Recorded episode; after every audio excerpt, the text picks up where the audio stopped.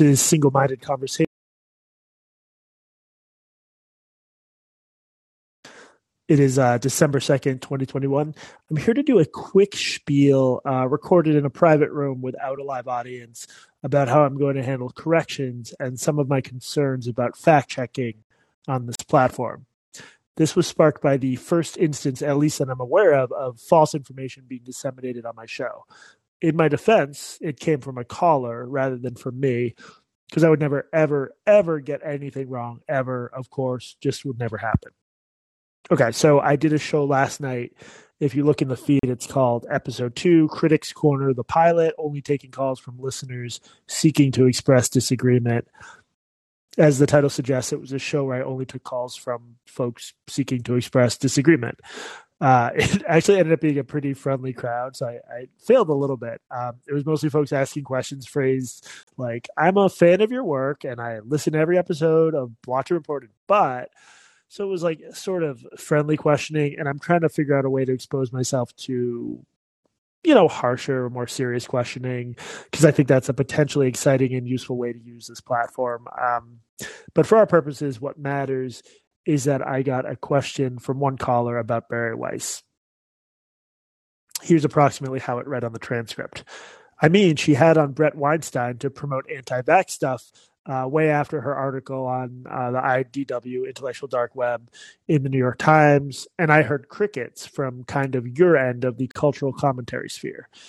So, in other words, the caller was saying that I had not spoken up against Bari Weiss having Bret Weinstein, Weinstein, uh, someday I'll remember how to pronounce his last name. Sorry, Bret, uh, on her podcast to spread questionable ideas about COVID vaccines or maybe ivermectin or whatever. I'm not sure what he thought he was referring to.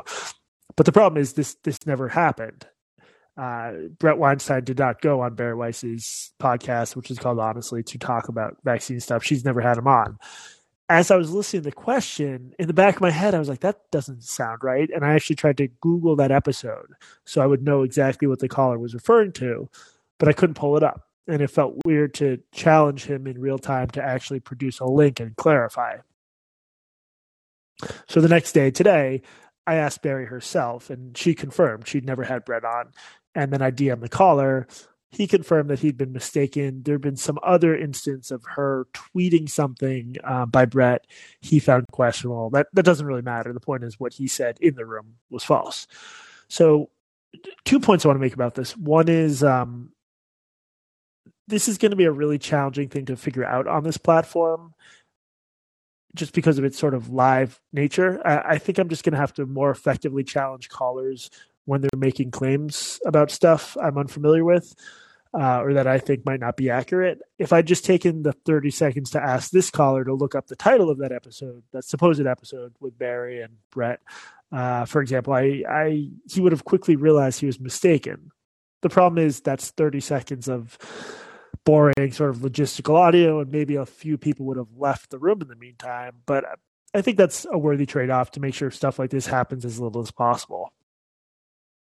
I do have to admit that in thinking through all the challenges of running a live call and show for the first time, I hadn't really thought about the fact checking component of it much. So that's something I'm going to have to keep in mind as I experiment with this platform. And I'm sure my policies will have to evolve uh, as I go. In this case, what I'm going to do is just post a very prominent correction at the top of the um, that episode, so that anyone who clicks the show link will see that correction. Editing it out would be like a little bit difficult. So I'm I think I'll be in the clear to post this uh, correction and then alongside the correction explaining what was wrong, I'll just include a link to this mini episode uh, explaining exactly what happened. Okay, this is getting long winded. The second point I want to make is that this is a thing that happens all the time, especially on Twitter. So someone will say that I expressed a view or that someone perceived as one of my friends or allies expressed a view and they'll say, How could you stand by that comment that you made or this other person made? Except we didn't say that thing. Like it's either a false rumor or the result of a true claim that got mangled over the course of several rounds of internet telephone. That's sort of the case here. I, the caller did have some complaint about Bari Weiss and Bret Weinstein, but it just somehow in his head, this is a totally accidental process. It, I don't think he meant to do this, but he misremembered it as Weinstein going on Bari's podcast. Um, but it, it it's so frequent especially on Twitter, and I, am not exaggerating when I say that. I think the majority of the time someone comes to me mad at me about something I've said, something specific, uh, it falls into this general category of stuff that's hard for me to respond to because it doesn't map onto reality. Like I can't really respond to why I didn't speak out against this Bari Weiss episode, given that the episode never happened. So there was nothing for me to speak out against. This is not to beat up on the caller in question, who I thought showed, you know, honesty and integrity after I DM'd him, but I just want to highlight a major challenge of trying to respond to criticism online.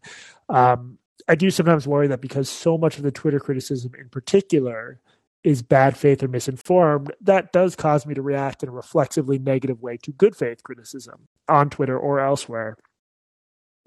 So I hope that we can like not have this happen a lot on this platform. And then I hope if I do respond overly defensively, people will sort of call me out on that. Uh, because I, I, I, think this could be a good platform for genuine and slightly longer form and more in depth conversations with folks I disagree with. And I'm very open to suggestions on that front. Uh, but I, all I would ask, I'm going to try to make that happen. All I would ask in exchange on the part of college is just like, double check whatever you're going to ask me about it about before you ask me about it. You will probably have some time in the queue to do so.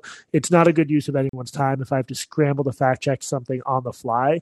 And and in the worst instances, I might have to just like delete a whole exchange before I post the episode. So at the very least, like if you're going to ask me about something specific, just double check it and have it up on your phone or your computer while you're waiting in the queue. So if I have any questions about it, you can just answer them uh, easily. Uh, I think that's about it. I did just want to explain a bit about what happened and some of the challenges of online fact checking debate, uh, both on this platform and elsewhere. Always open to your to your DMs and to suggestions about how to handle this stuff better or who I should talk to uh, as I ramp up interviews, which is going to happen soon. But yeah, I could ramble further, but I will leave it at that. I will see you guys the next time I do a public room, which will be very very soon. Thank you and have a good night.